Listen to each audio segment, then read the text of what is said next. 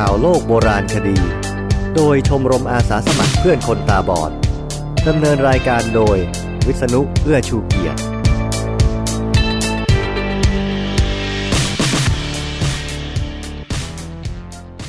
สวัสดีครับ รายการข่าวโลกโบราณคดีครั้งที่ 119 มีหลายข่าวมาจากแหล่งข่าวที่ถูกใจครับ คือมาจาก BBC ภาษาไทย เหตุที่ถูกใจผมก็เพราะว่าเขาแปลข่าวแบบละเอียด อ่านแล้วได้ความรู้ชัดขึ้นกว่าข่าวที่แปลย่อจากแหล่งข่าวที่อื่น เลยมีมาให้ฟังหลายเรื่องเลยครับ แต่ก็ไม่ใช่ว่าผมจะเอาข่าวมาจาก BBC ที่เดียว มีข่าวอะไรบ้าง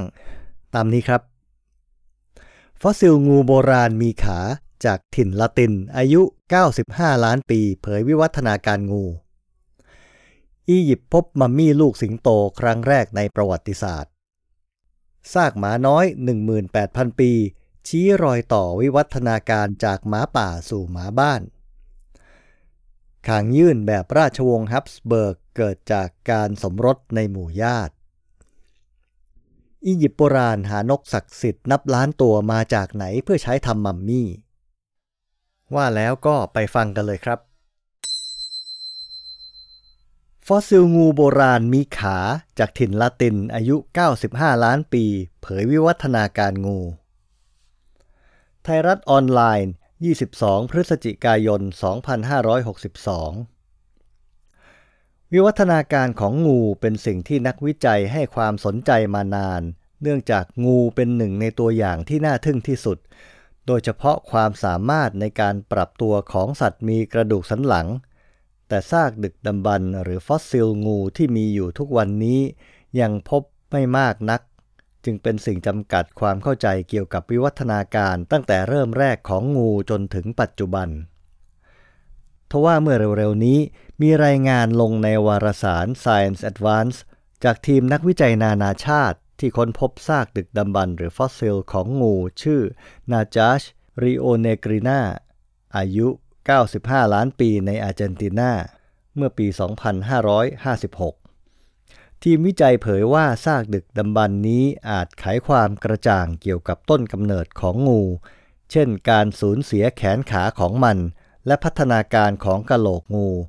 เนื่องจากงูโบราณนาจัชริโอเนกรินาถูกเปิดเผยว่ามันมีขาหลัง และยังเป็นงูที่อาศัยบนบก ไม่ใช่งูน้ำที่อยู่ในมหาสมุทร เมื่อศึกษารายละเอียดกะโหลกของงูชนิดนี้ก็พบว่ามีความยืดหยุ่น ซึ่งน่าจะมีวิวัฒนาการมาจากบรรพบุรุษของกิ้งก่า ดรอเลซานโดรพาลซีจากมหาวิทยาลัยฟลินเดอร์สในออสเตรเลีย ผู้ร่วมในทีมวิจัยดังกล่าว เผยว่า จากการสแกนความละเอียดสูง และใช้กล้องจุลทรรศน์แบบใช้แสงตรวจสอบกะโหลกงูนาจัชริโอเนกรินา ทำให้ได้ข้อมูลทางกายวิภาคใหม่ๆจำนวนมากเกี่ยวกับวิวัฒนาการยุคแรกของงู โดยซากของนาจัชริโอเนกรินาบ่งบอกว่างูมีการพัฒนาวิธีเคลื่อนไหวกะโหลกศีรษะที่จำเป็นสำหรับการกินเหยื่อที่มีขนาดใหญ่พอสมควร ซึ่งเป็นคุณสมบัติหลักของงูสมัยใหม่หลายชนิด ศาสตราจารย์ไมค์ลีจากมหาวิทยาลัยฟลินเดอร์ส และพิพิธภัณฑ์เซาท์ออสเตรเลีย อีกหนึ่งในทีมวิจัยก็เสริมว่า Najash rionegrinaชี้ให้เห็นว่า งูวิวัฒนาการมาอย่างไรจากกิ้งกา และการเรียงลำดับวงศาคณาญาติตระกูลงูครั้งใหม่ ได้เผยให้เห็นว่างูมีขาหลังขนาดเล็กนั้น เกิดขึ้นอย่างสมบูรณ์เป็นครั้งแรกเมื่อ 70 ล้านปี ในช่วงการวิวัฒนาการของพวกมัน อียิปต์พบมัมมี่ลูกสิงโตครั้งแรกในประวัติศาสตร์ BBC ไทย 24 พฤศจิกายน 2562 ทางการอียิปต์จัดแสดงนิทรรศการวัตถุโบราณที่ขุดค้นได้จากสุสานเมืองซักคารา ทางตอนใต้ของกรุงไคโร โดยหนึ่งในสมบัติล้ำค่าเหล่านี้ รวมถึงมัมมี่ลูกสิงโตสองตัว ซึ่งถูกค้นพบเป็นครั้งแรกนับตั้งแต่มีการศึกษาด้านอียิปต์วิทยาเป็นต้นมา วัตถุโบราณที่นำออกจัดแสดงชุดนี้ได้มาจากการขุดค้นเมื่อปี 2018 ใกล้กับพีระมิดขั้นบันไดแห่งเมืองซักคารา ซึ่งเป็นที่ตั้งของเมืองเมมฟิส นครหลวงของอียิปต์ยุคโบราณนานกว่า 2,000 ปี โดยวัตถุโบราณส่วนใหญ่ที่พบเป็นมัมมี่สัตว์ ประกอบด้วยมัมมี่แมวหลายสิบตัว รวมถึงมัมมี่นก จระเข้ งูเห่า ด้วงดำหรือสคารับขนาดใหญ่ อีกทั้งรูปสลักไม้และรูปหล่อโลหะผสมทำเป็นรูปแมวอีก 75 ตัว นายมอสตาฟาวาไซรี ประธานสภาที่ปรึกษาสูงสุดด้านโบราณคดีของอียิปต์กล่าวว่า ในบรรดามัมมี่ห้าตัวซึ่งดูเหมือนแมวป่าขนาดใหญ่ ที่เราค้นพบในครั้งนี้ มีสองตัวที่ได้รับการยืนยันแล้วว่าเป็นลูกสิงโต ส่วนอีกสามตัวที่เหลือนั้น หากพบว่าเป็นเสือดำเสือดาว เสือชีต้าหรือสิงโตตัวเมีย จะถือว่าเป็นการค้นพบมัมมี่เสือหายากครั้งแรกด้วยเช่นกัน มัมมี่ลูกสิงโตและมัมมี่สัตว์อื่น ๆ ที่ขุดพบในครั้งนี้ถูกฝังอยู่ใกล้กับมัมมี่สิงโตตัวใหญ่ที่เติบโตเต็มวัยแล้ว ซึ่งได้มีการค้นพบไปก่อนหน้านี้เมื่อปี 2004 ชาวอียิปต์โบราณเชื่อว่า สัตว์ที่นำมาทำเป็นมัมมี่นั้น มีสถานะประดุจเทพเจ้าที่ต้องเคารพบบูชา รวมทั้งนิยมนำสัตว์มาทำเป็นมัมมี่เพื่อถวายเป็นเครื่องสักการะแก่เทพเจ้าอีกด้วย ดรชาลิมาอีกครัมนักอียิปต์วิทยาจากมหาวิทยาลัยอเมริกันแห่งไคโร หรือ AUC คาดว่ามัมมี่ลูกสิงโตและสัตว์อื่น ๆ ชุดนี้ทำขึ้นในยุคราชวงศ์ทอเลมี ซึ่งล่มสลายลงในช่วง 30 ปีก่อนคริสตกาลการทำมัมมี่สัตว์มีความใกล้เคียงกับการบูชายันด้วยเลือดหรือสิ่งมีชีวิต จึงดูจะมีความศักดิ์สิทธิ์สูงกว่า เมื่อเทียบกับการบูชาเทพเจ้าด้วยรูปสลักสัตว์ที่ทำจากหินหรือไม้ ดรอีกครำกล่าว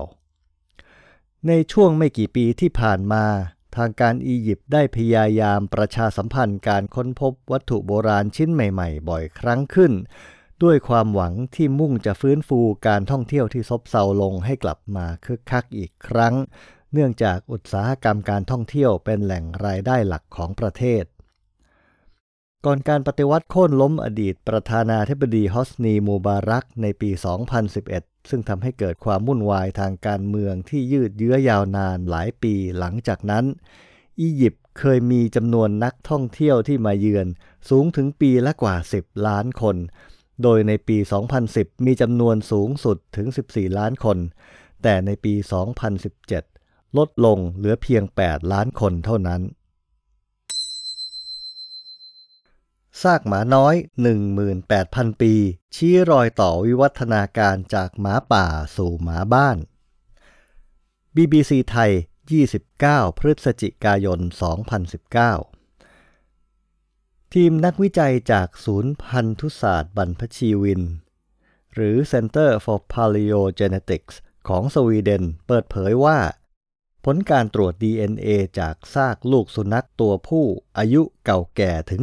18,000 ปี ซึ่งมีผู้ขุดพบในชั้นดินเยือกแข็งคงตัว หรือ permafrost ของรัสเซีย เมื่อฤดูร้อนของปีที่แล้ว ไม่สามารถชี้ชัดถึงชนิดพันธุ์ หรือสปีชีส์ของมันได้ ซึ่งหมายความว่ามันเป็นสุนัขในสายพันธุ์ที่นักวิทยาศาสตร์ไม่เคยรู้จักมาก่อน ผลการตรวจสอบทางพันธุกรรมดังกล่าวทำให้มีการสันนิษฐานว่า ลูกสุนัขตัวนี้อาจเป็นบรรพบุรุษร่วมของหมาป่าและหมาบ้าน ยุคใหม่ ที่เก่าแก่ที่สุดเท่าที่เคยมีการค้นพบมา หรืออาจเป็นสายพันธุ์ที่อยู่ระหว่างขั้นตอนวิวัฒนาการจากหมาป่าไปเป็นหมาบ้านก็เป็นได้ มีการค้นพบซากลูกสุนัขโบราณวัยสองเดือนในสภาพสมบูรณ์ บริเวณใกล้กับแม่น้ำสายหนึ่งทางตะวันออกเฉียงเหนือของเมืองยาคุตสกในเขตไซบีเรียเมื่อปี 2018 โดยมันยังมีขนฟู มีผิวหนังนุ่มนิ่มตรงจมูก รวมทั้งมีฟันและเขี้ยว ไปจนถึงขนตาและหนวดครบสมบูรณ์ เหมือนกับเพิ่งตายลงได้ไม่นาน ทีมนักวิทยาศาสตร์ที่ศึกษาซากลูกสุนัขตัวนี้ ตั้งชื่อให้มันว่า ดอกอ DOGOR ซึ่งหมายความว่า เพื่อนในภาษายาคุตสทั้งยังออกเสียงคล้ายกับวลีภาษาอังกฤษว่า dog or ซึ่งเป็นการตั้งคำถามว่ามันเป็นสุนัขบ้าน หรือสุนัขป่า หรืออะไรกันแน่ มันอาจเป็นลูกหมาป่าในยุคน้ำแข็ง หรือเป็นสุนัขบ้านในยุคแรกเริ่ม หรือเป็นสายพันธุ์ที่อยู่ตรงกลางระหว่างขั้นตอนวิวัฒนาการของสุนัขทั้งสองชนิดนี้ ดรเลิฟดาเลนหนึ่งในทีมวิจัยกล่าว แต่เราไม่แน่ใจว่ามันเป็นสุนัขเลี้ยงของมนุษย์ในยุคน้ำแข็งด้วยหรือไม่ ที่ผ่านมานักวิทยาศาสตร์ เชื่อว่า สุนัขบ้านหรือสุนัขสมัยใหม่ มีวิวัฒนาการมาจากบรรพบุรุษที่เป็นสุนัขป่า แต่ยังคงเป็นที่ถกเถียงกันว่าสุนัขกลายมาเป็นสัตว์เลี้ยงของมนุษย์เมื่อใดกันแน่ โดยงานวิจัยชิ้นล่าสุดที่ตีพิมพ์ในปี 2017 ระบุว่าอาจเป็นช่วง 20,000 ถึง 40,000 ปีก่อน คางยื่นแบบราชวงศ์ฮับสเบิร์ก เกิดจากการสมรสในหมู่เครือญาติ BBC ไทย 3 ธันวาคม 2019 บรรดานักประวัติศาสตร์ทั่วโลกเคยสงสัยกันว่า รูปหน้าที่มีคางยื่นยาว ซึ่งเป็นเอกลักษณ์ของสมาชิกราชวงศ์ฮับสเบิร์ก ราชสกุลที่เคยครองอำนาจในยุโรปยาวนานถึงหลายร้อยปีนั้น น่าจะเป็นความผิดปกติที่เกิดจากเชื้อพระวงศ์นิยมสมรสกันเองในหมู่ญาติพี่น้อง แต่ก็ไม่มีผู้ใดสามารถแสดงหลักฐานที่พิสูจน์ยืนยันข้อสันนิษฐานดังกล่าวได้ ล่าสุด ทีมนักพันธุศาสตร์จากมหาวิทยาลัยซานติอาโกเดคอมโปสเตลาของสเปน ได้ตีพิมพ์ผลการศึกษาลงในวารสาร Annals of Human Biology โดยแสดงหลักฐานยืนยันว่าคางที่ยื่นยาว หรือขากรรไกรฮับสเบิร์ก เป็นผลมาจากความอ่อนแอทางพันธุกรรมเนื่องจากสายเลือดชิดจริง รูปหน้าที่บิดเบี้ยวดังกล่าวจัดว่าเป็นลักษณะหนึ่งของภาวะการสบฟันผิดปกติแมนดิบาพรอกนาทิซึมเนื่องจากขากรรไกรล่างยื่นยาวออกมามากเกินไป พบได้ในหมู่ผู้มีเชื้อสายราชวงศ์ฮับสเบิร์ก ซึ่งเป็นกษัตริย์ผู้ปกครองจักรวรรดิโรมันอันศักดิ์สิทธิ์ หรือ The Holy Roman Empire ซึ่งมีอำนาจเหนือหลายแคว้นในยุโรปกลางและยุโรปตะวันออก รวมทั้งสเปนและออสเตรียด้วย การสมรสในหมู่เครือญาติใกล้ชิดถือเป็นธรรมเนียมที่ปฏิบัติกันแพร่หลายในหมู่เชื้อพระวงศ์ฮับสเบิร์ก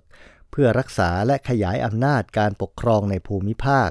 ทำให้ยีนด้อยที่สืบทอดภายในสายเลือดเดียวกัน มีโอกาสแสดงตัวออกมาชัดเจน จนเชื้อพระวงศ์ฮับสเบิร์กแต่ละคนมีใบหน้าที่แสดงอาการขากันไกลยื่นมากน้อยต่างกันไป ความผิดปกตินี้ปรากฏชัดเจนอย่างมากกับพระเจ้าชาลส์ที่สองแห่งสเปน กษัตริย์องค์สุดท้ายของราชวงศ์ฮับสเบิร์ก ซึ่งพระราชบิดามีศักดิ์เป็นพระมาตุลาหรือลุงในพระราชมารดา โดยนอกจากจะมีพระพักผิดรูปรุนแรงจนเสวยพระกรยาหารได้ลำบากแล้ว ยังทำให้พระวรกายแคระแกรน พระพลานามัยไม่สมบูรณ์ รวมทั้งไม่สามารถมีรัชทายาทได้ เป็นเหตุให้ราชวงศ์ฮับสเบิร์กที่เคยเกรียงไกรต้องล่มสลายไปในที่สุด ทีมผู้วิจัยได้มอบหมายให้แพทย์ผู้เชี่ยวชาญด้านศัลยกรรมใบหน้าสิบราย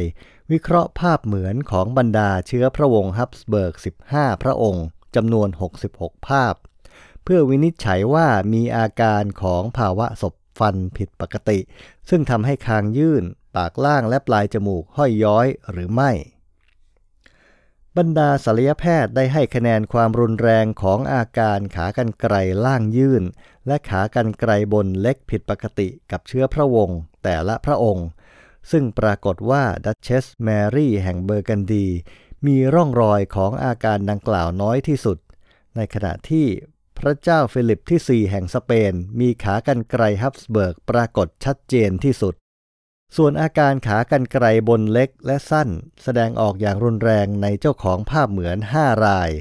รวมถึงพระเจ้าชาลส์ที่สองแห่งสเปนด้วย ผลวิเคราะห์ยังชี้ว่าความผิดปกติทั้งสองประเภทข้างต้น มีความสัมพันธ์ทางสถิติมากพอที่จะชี้ว่าเกิดจากสาเหตุทางพันธุกรรม โดยทีมผู้วิจัยสามารถคำนวณหาความเกี่ยวข้องระหว่างการมีคางยื่น กับระดับความใกล้ชิดทางสายเลือดได้จากแผนผังสายตระกูลของราชวงศ์ฮับสเบิร์ก ซึ่งประกอบด้วยสมาชิก 6,000 คนใน 20 รุ่น ศาสตราจารย์โรมันไวลัส ผู้นำทีม บอกว่า ข้อมูลมหาศาลเกี่ยวกับราชวงศ์ฮับสเบิร์ก เปรียบเสมือนห้องทดลองที่ให้โอกาสเราได้เรียนรู้พันธุศาสตร์ของมนุษย์จริง ๆ แม้ว่าพวกเขาจะเป็นเพียงบุคคลในประวัติศาสตร์ไปแล้วก็ตาม ทุกวันนี้ในบางส่วนของโลกรวมทั้งในบางชนเผ่าและกลุ่มความเชื่อทางศาสนาบางกลุ่ม ก็ยังนิยมการแต่งงานภายในเครือญาติอยู่ ดังนั้นงานวิจัยของเราจึงมีความสำคัญ ในแง่ที่จะสังเกตการผลที่อาจเกิดขึ้นตามมาจากพฤติกรรมนี้ อียิปต์โบราณหานกศักดิ์สิทธิ์นับล้านตัวมาจากไหนเพื่อใช้ทำมัมมี่ ศิลปะวัฒนธรรม 3 ธันวาคม 2562 อียิปต์ยุคโบราณเป็นช่วงเวลาที่ทำให้นักประวัติศาสตร์และอีกหลายอาชีพยังคงต้องค้นหาข้อมูลมาคลี่คลายปริศนาทั้งหลาย ไม่ว่าจะเป็นเรื่องการก่อสร้างพีระมิด หรือแหล่งฝังพระศพบุคคลสำคัญในประวัติศาสตร์ หรือแม้แต่ปริศนาเล็กๆ อย่างเรื่องที่มาของนกไอบิส ซึ่งภาษาไทยเรียกว่านกช้อนหอย ซึ่งถูกนำมาทำเป็นมัมมี่จำนวนมากเฉียดล้านตัว หากพิจารณาตามหลักฐานที่ค้นพบ การทำมัมมี่สัตว์เป็นสิ่งที่พบเห็นทั่วไปในอียิปต์โบราณ เนื่องจากการขุดค้นสุสานใต้ดินก็มักพบมัมมี่สัตว์เป็นจำนวนมาก สัตว์ที่ถูกทำมัมมี่ตั้งแต่เต่าทองตัวเล็กๆ ไปจนถึงลิงบาบูนขนาดใหญ่ในโลงหินแบบอียิปต์ที่เรียกว่าซาโคฟากัสเดิมทีแล้วจะเป็นกลุ่มนักบวชเป็นผู้เตรียมการสำหรับทำมัมมี่ จากนั้นก็นำมาตกแต่งและนำออกมาจำหน่ายแก่สาธารณชนด้วยราคาที่แตกต่างกัน ส่วนผู้คนที่ซื้อมัมมี่ไปนั้น ก็เพื่อแสดงความเคารพศรัทธาต่อเทพเจ้า หรือเพื่อนำมาส่งเสริมการสวดภาวนาเทพสำหรับการทำมัมมี่นกศักดิ์สิทธิ์นั้น เชื่อว่ามีที่มาจากความเชื่อของอียิปต์ยุคโบราณ เทพทอตเทพแห่งเวทมนต์ การเขียน ความรอบรู้และอีกหลายข้อ มีศีรษะเป็นนกไอบิส ชาวอียิปต์โบราณจึงมักทำมัมมี่นกไอบิส ศักดิ์สิทธิ์สายแอฟริกัน เพื่อเป็นของสังเวยแด่เทพทอตคำถามต่อมาคือ ชาวอียิปต์ไปหานกไอบิส ศักดิ์สิทธิ์จำนวนมากมาจากไหนจำนวนมากที่ว่านี้หากอ้างอิงตามรายงานข่าวจากนิวยอร์กไทมส์แหล่งข่าวนี้บ่งชี้ว่า มัมมี่นกชนิดนี้มากถึงหลักล้านตัวเลยทีเดียว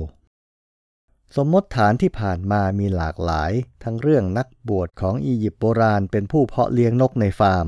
แต่ยังไม่มีข้อมูลมากพอที่จะสรุปโดยยืนยันสมมติฐานใด ๆ ล่าสุดวารสาร PLOS ONE เผยแพร่ผลการวิจัยและวิเคราะห์ DNA ที่อาจเป็นชิ้นส่วนหนึ่งที่ช่วยไขข้อสงสัยนี้ซาลีวาเซฟ นักพันธุกรรมดึกดำบรรจากศูนย์วิจัยออสเตรเลียน เพื่อวิวัฒนาการของมนุษย์ Australian Research Center for Human Evolution จากมหาวิทยาลัยกริฟฟิธหัวหน้าทีมวิจัย อธิบายเพิ่มเติมว่าผู้คนที่ซื้อมัมมี่ไปนั้น เปรียบได้เหมือนกับการไปโบสถ์และนำเทียนไปถวาย การนำมัมมี่นกไอบิสศักดิ์สิทธิ์ไปถวายเทพทอตก็น่าจะเป็นไปตามความเชื่อว่า จะช่วยให้ผู้ภาวนาโดยศรัทธา พัฒนาทักษะ การเขียนหรือช่วยเหลือในด้านต่างๆ ที่เกี่ยวข้องในชีวิตประจำวัน รายงานข่าวจากนิวยอร์กไทมส์บ่งชี้ข้อมูลว่าการสำรวจตลอดระยะเวลาที่ผ่านมา พบมัมมี่ลักษณะนี้ในสุสานรวมแล้วไม่ต่ำกว่า 5 ล้านตัว เชื่อว่าเป็นมัมมี่ในช่วงระหว่าง 664 ปีก่อนคริสตกาลจนถึงคริสตศักราช 250 นั่นย่อมฉายภาพได้ว่ามัมมี่นกไอบิสศักดิ์สิทธิ์นี้เป็นธุรกิจอันเป็นล่ำเป็นสันของนักบวชก็ว่าได้ นั่นจึงนำมาสู่ประเด็นคำถามในที่นี้ว่า พวกนักบวชหานกจำนวนมากขนาดนี้ได้จากไหน มีหลายทฤษฎีที่พยายามอธิบายแหล่งที่มาของมัมมี่นกไอบิสศักดิ์สิทธิ์ อาทินักบวชให้อาหารและจับนกที่อยู่ตามธรรมชาติมาเอง แต่การพิสูจน์สมมติฐานก็เป็นไปได้ยากกว่าเดิม เมื่อนกไอบิสแอฟริกันศักดิ์สิทธิ์สูญพันธุ์ในอียิปต์ตั้งแต่ศตวรรษที่ 19 แต่ปัจจุบันพวกมันยังมีหลงเหลืออีกจำนวนมากในภูมิภาคอื่นของทวีปแอฟริกา หรืออีกทฤษฎีหนึ่งก็มองว่า มีฟาร์มนกไอบิสขนาดใหญ่เกิดขึ้น นักบวชเป็นผู้เพาะเลี้ยงนกในท้องถิ่นแบบเดียวกับฟาร์มไก่และสัตว์ปีกที่ใช้สำหรับนำมาเป็นอาหารในปัจจุบัน สมมติฐานนี้มีหลักฐานอ้างอิงด้วย เอกสารโบราณก็กล่าวถึงฟาร์มลักษณะนี้ เนื้อหาเอ่ยถึงนักบวชให้อาหารนกด้วยพืชและขนมปัง อย่างไรก็ตาม